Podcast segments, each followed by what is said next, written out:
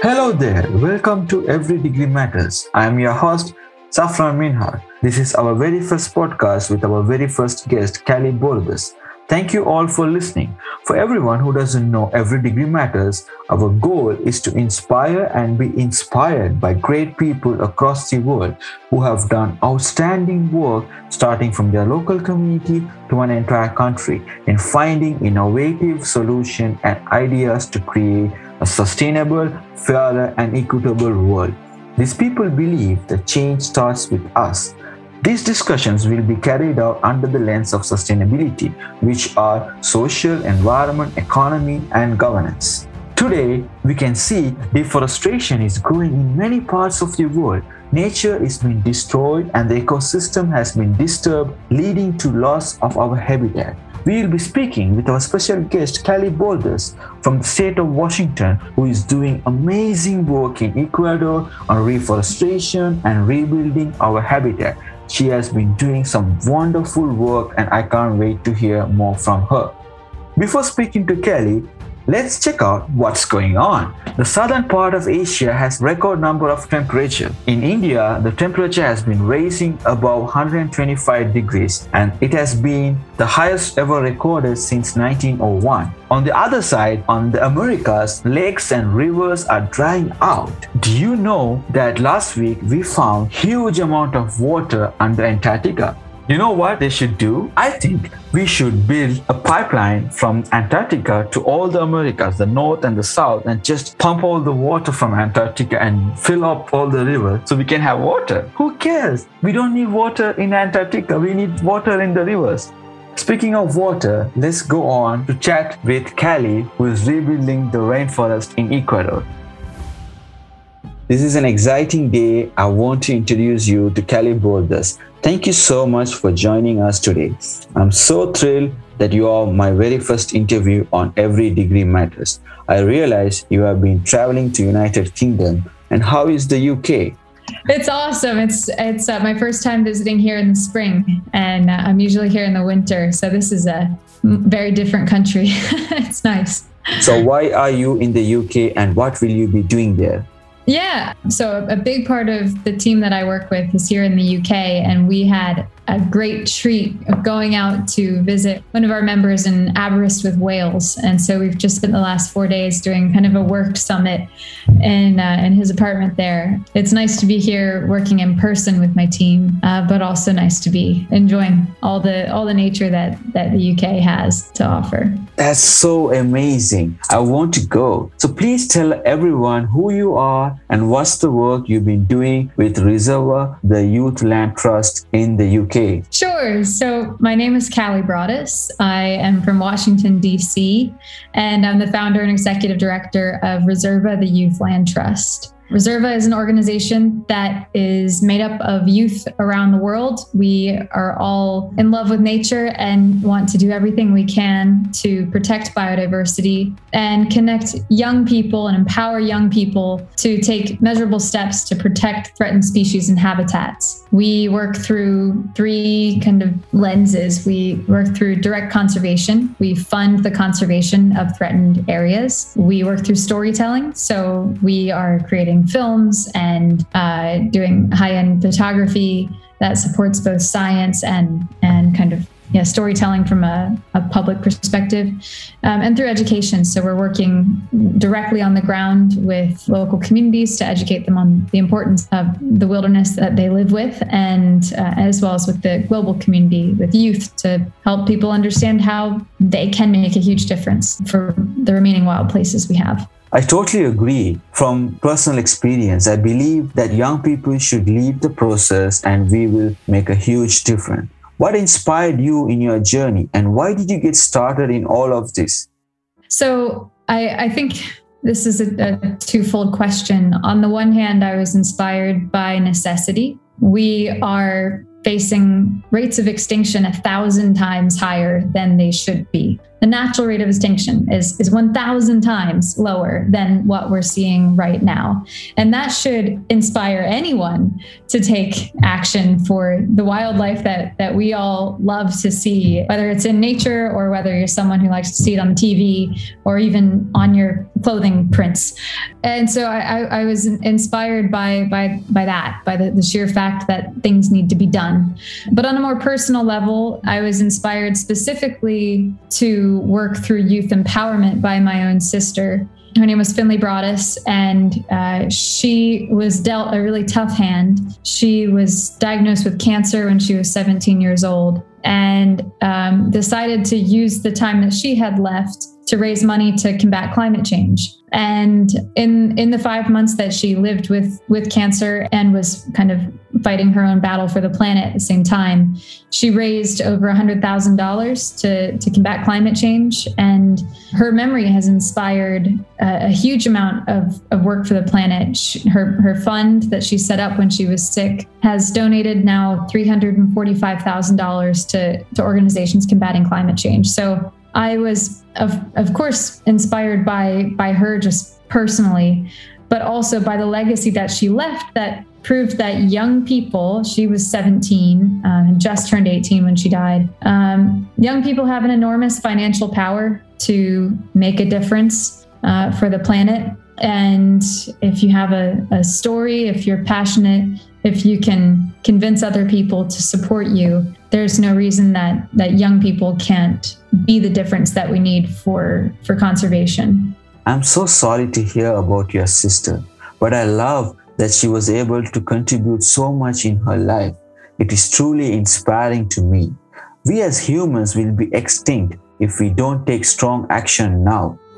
Could you please tell us more about the work with Reserva and what's the future you want to see for the Youth Land Trust? Sure. So we organized around a very a simple project that was very ambitious. We decided we wanted to create the world's first entirely youth funded nature reserve. And uh, to do that, we teamed up with existing organizations, uh, Rainforest Trust, which is a large organization in the US that funds conservation around the globe, and one of their partners, Fundación Ecominga, who are based in Ecuador. So we teamed up with these two groups, and over the span of a little over a year, we worked with youth around the world to raise funds and uh, created a 244 acre cloud forest reserve in the Ecuadorian Andes uh, in the Chocó uh, cloud forest. And this reserve is an expansion of, of an existing wildlife corridor that's been um, it's been in the process of construction uh, or protection over the last eight or nine years.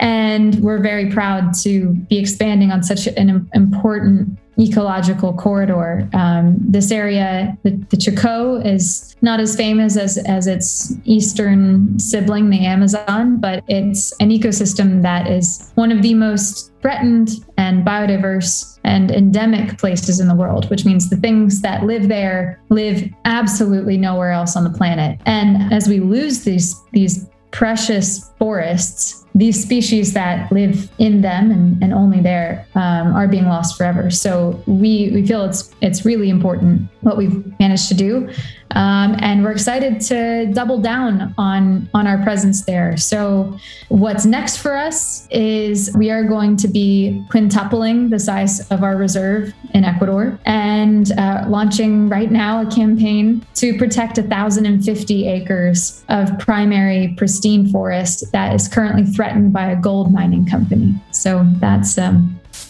that's the next project. That's that's really um, inspiring. And uh, you told me that you were in Ecuador, right? Before you you were in in UK.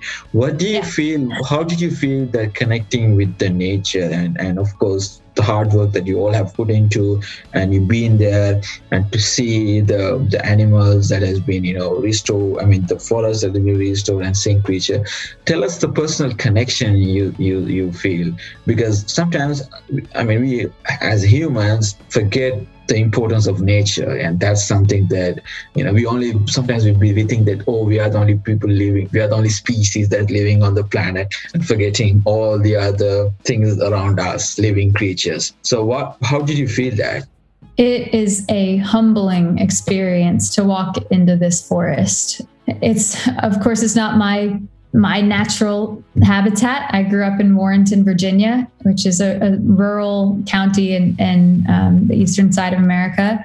And this forest is is a completely different ecosystem. It's very wet. Um, the number of plants that we have and the size of a parking space probably outnumbers the, the plant species in my entire state. And so being in this forest is it's simultaneously humbling to to feel that um, we get to take action to that can materially benefit uh, this incredible space um, and exciting because this area, this this Chocó ecosystem, is incredibly underexplored. It's um, scientists have not canvassed the entire Chocó, and so it's entirely possible. In fact, it's likely that when you go on a hike through this ecosystem, you are going to cross the path of an unknown species to science. In fact, you'll probably cross, cross the path of about a dozen or a hundred or even a thousand.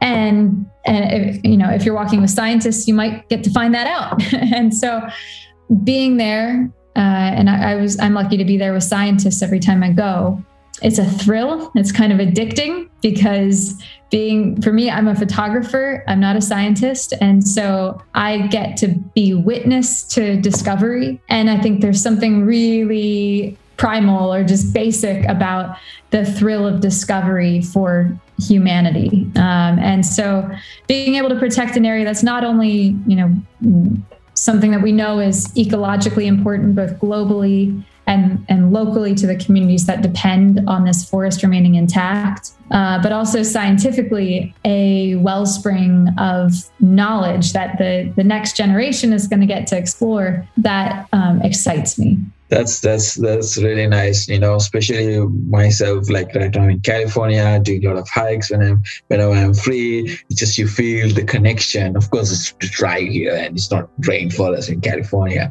But of course if you go to some part of the the world especially the tropical tropical countries right you know ecuador especially in that part of that region i think for me it's also like something that you can't express sometimes when you feel that you know that you connect with the species and to see what it is. And we do you think we as humans doing enough to protect this world? And are we developing a more sustainable world as rapid as we need? And uh, what do you see that we could do more in your experience of work? So there were two questions in there. Number one, um, are we doing enough? No. That's a big question. Yeah. That's just a hard no. Number two, are we going in the right direction? Yeah, I think we are. Um, I think, especially with just the intelligence of young people on this planet right now. Youth are, are grasping the situation we're in and running with it. So I think we are heading in, in the right direction. We're seeing, uh, you know, for the first time, the IPCC report, despite being com- incredibly dire, has has shown that there have been some reductions in CO2 emissions, and we're seeing slow progress. Yes, but um, I want to focus right now on the areas where we have the furthest to go. And for me, that is, we are not acknowledging that the importance of existing habitat in all these you know these projections that we make and and expectations that we have of the future we're banking on all of the all the forests and all the all the pristine ecosystems we have right now remaining intact but they are not protected. Very little of what remains intact is is protected. And the way i see our situation right now is uh, akin to triage in a hospital. You know the, the world right now is in extreme peril and we need to address the various threats we face through a, a triage system means we need to prioritize what we're looking at. And number one for me is the loss of existing habitat. We are seeing huge amounts of funds go toward reforesting and rehabilitating habitat that's already been degraded while at the same very same moment areas that are still intact, still pristine, still host to huge amounts of native wildlife are being bled out just in, in huge quantities. So we need to stop the bleeding first. We need to uh, shore up the habitat that we have. And then we can start working on these areas that have already been deforested or have already been lost and helping them recover. So um, I think that's something that all of us can do to improve our priorities at least is to is to kind of stop the bleeding in one way it's like we are trying to fix a problem and we are trying to create the same problem in a different part of the world so we're trying to fix one problem and then we're creating the same problem on another side of another part of the world so that's yeah, or it's like trying to put a band aid on here. Well, I've got an open wound over here that's just gushing blood. It's not going to help. In the end, it's not going to fix the problem. You've got to start here and then fix this. Exactly. And I would like to ask you is that what is that one burning problem that you see in your country, especially in the United States and your state, that of course you're doing great work, you know, in Ecuador, trying to develop, just a lot of responsibility that you're doing. But locally, what you see that, you know, oh, that should be done in in, in the state that you live in. The United States is the second largest emitter in the world, and and you guys are contributing a lot for for the emission. So, what do you see that what do you see that we can do for for especially in your state? In my state, I have I have two answers for this, if that's okay. In my state, we need to double down on our um, our approach to renewable energy. Um, I've seen people are starting to get friendlier with the idea of using solar or using, you know, maybe even using wind. Um, but while they want it to happen, they don't want it to happen in their backyard. And people need to come to grips with the idea that you need to, if, if you want to be part of the solution, you're going to have to be okay with solar being in your backyard or wind being in your backyard. We need to make it come home and understand that um, where we're living, we're not going to be immune from climate change. And we have a huge role to play in alleviating the pain that especially our coastal areas will feel our minority communities who are living in those coastal areas who will be the, the hardest hit from climate change will feel um, and especially from areas within my state that are more affluent um, these are these are people who are benefiting the most from the system we've enjoyed for the last 100 years and they need to step up and and um, make some sacrifices in their own lifestyle to um, to support renewable energy and to reduce consumption so that's that's one thing that on a very local level I think everyone needs to start thinking about. But more from a countrywide perspective and and I guess this this is local as well. Something that I think needs to be recognized not just in Virginia, but uh, in, in all of the US, is that of all of the philanthropy, and the US is an incredibly philanthropic country. We donate a lot, largely because our tax structure allows us to do that.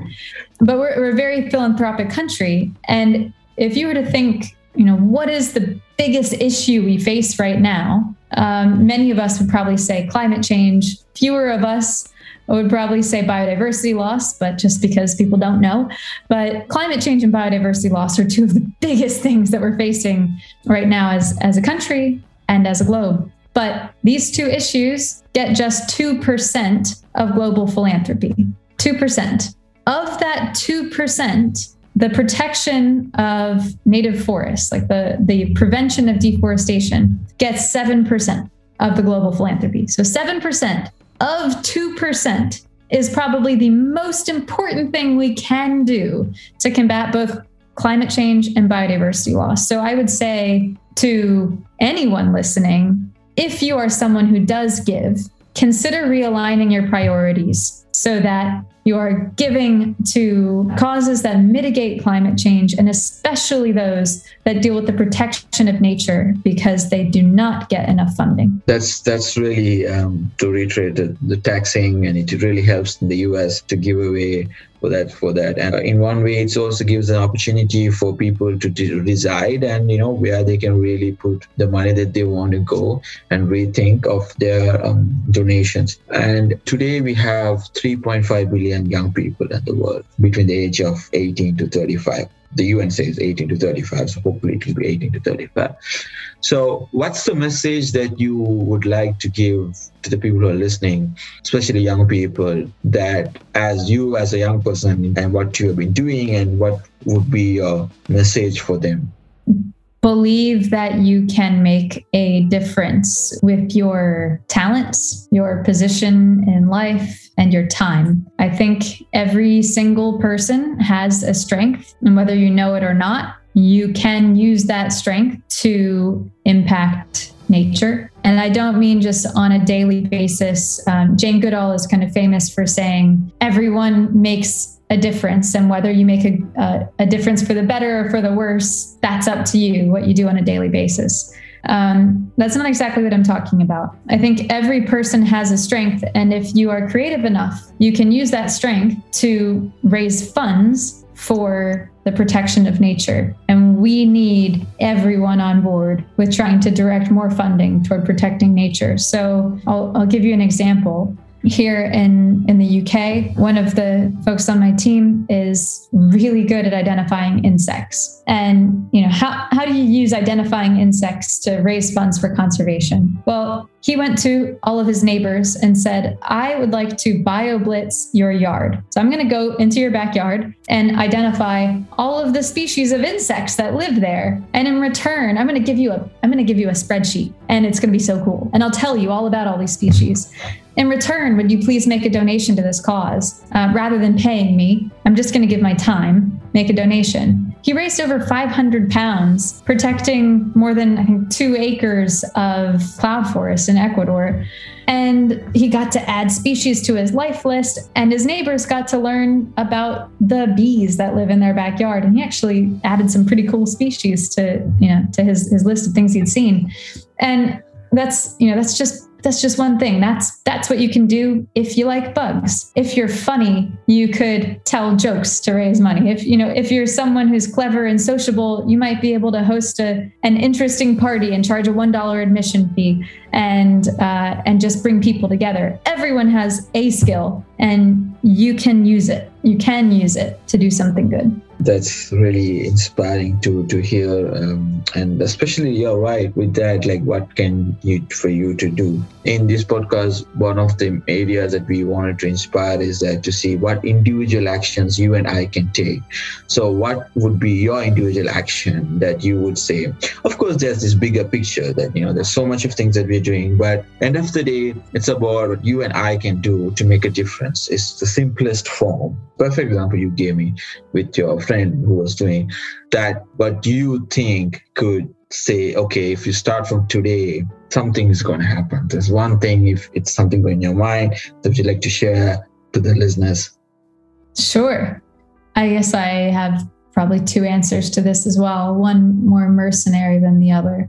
So first thing i would say is um, you can uh, speak to friends and family about the loss of habitat that we're facing globally. If you don't uh, know enough about it, um, you can look on Mongabay is a great resource. There, there are a few really, really top resources out there that explain biodiversity loss. This is something that is not nearly as well known as it should be. We are, I mean, I, I would imagine anyone listening to Every Degree Matters knows that climate change is a problem. But uh, everyone listening does need to get educated about the loss of biodiversity because this is a it's a compounding price crisis it's a parallel crisis and if you you know get a little bit more educated about about why it's happening then uh, you can share with friends and family and and hopefully we'll we'll bring a little bit more awareness to the fact that habitat around the globe does need to be protected. Um, scientists estimate that we need to protect at least 30% of our planet by 2030, but ultimately we need to keep about half of Earth in its natural state in order for humans to continue living on this planet. It's pretty important. It's about as important as it gets to humanity. So please go read up on that. Nature of Nature by Enrique Sala is a great new book that you could that you could check out. But more specifically, to get involved with us, um, you can make a donation to our new campaign. So uh, with this campaign, three dollars protects about 500 square feet of of cloud forest that's larger than my apartment. And every tree that's on that on that footprint is like a hotel for plants and animals. You would not believe the amount of life you can save with the cost of one coffee. So that's something super easy that you can do. If you're not in a position to do that I'd encourage you to go to our website, and there's a, a, tab on there called 1 Million Letters for Nature. And you can submit a letter telling us what you love about nature and why it matters that world leaders commit to protecting the, the nature that we have left. And when you send in that letter, we will match it with $3 toward conservation to protect about 500 square feet um, of forest in Ecuador. So give us either your, your money or your time, just a little bit goes a really long way. Thank you so much for for joining with us, um, Callie, on on this podcast. We would like to wish you all the best and you know in success in the projects that you're, you're doing with the Youth Land Trust. Keep up the good work that you're doing. You know, and for all the listeners, if you want to connect with Kelly, please check out the um, website of Every Degree Matters. You can find more details. We're going to share with you how you can engage directly with her and the amazing work that she's been doing. Once again, thank you for all for listening around the world and for amazing work, um, Callie from the United States. Thanks so much for having me. I really appreciate being able to share. Um, anyone who wants to connect with us can uh, follow us on at Reserva YLT uh, or come to reservaYLT.org. And uh, thanks again. I'm really excited and honored to be on your podcast. Thank you so much, Kelly. It was wonderful speaking with Kelly today. Please make sure to follow her so that you can contribute and keep up with what she's doing. Remember, it's really about what you can do as an individual. It's about what you and I can make a difference in our society. Therefore, we can make this world a better place for the present and future generation. I have many more wonderful people that I'll be speaking to throughout the podcast. Make sure to follow us on Instagram, Facebook, and Twitter. If you or you know anyone who is doing an amazing work and making a difference in a local community, please let me know. I'd love to bring them on this podcast. Join me every week on Every Degree Matters to be inspired by these amazing people all around the world. You can find us on Spotify, Apple, and Amazon Music. You can also visit us on our website, Every Degree Matters. This was really exciting today, my very first podcast. Thank you all for joining. I firmly believe every degree matters. 拜拜。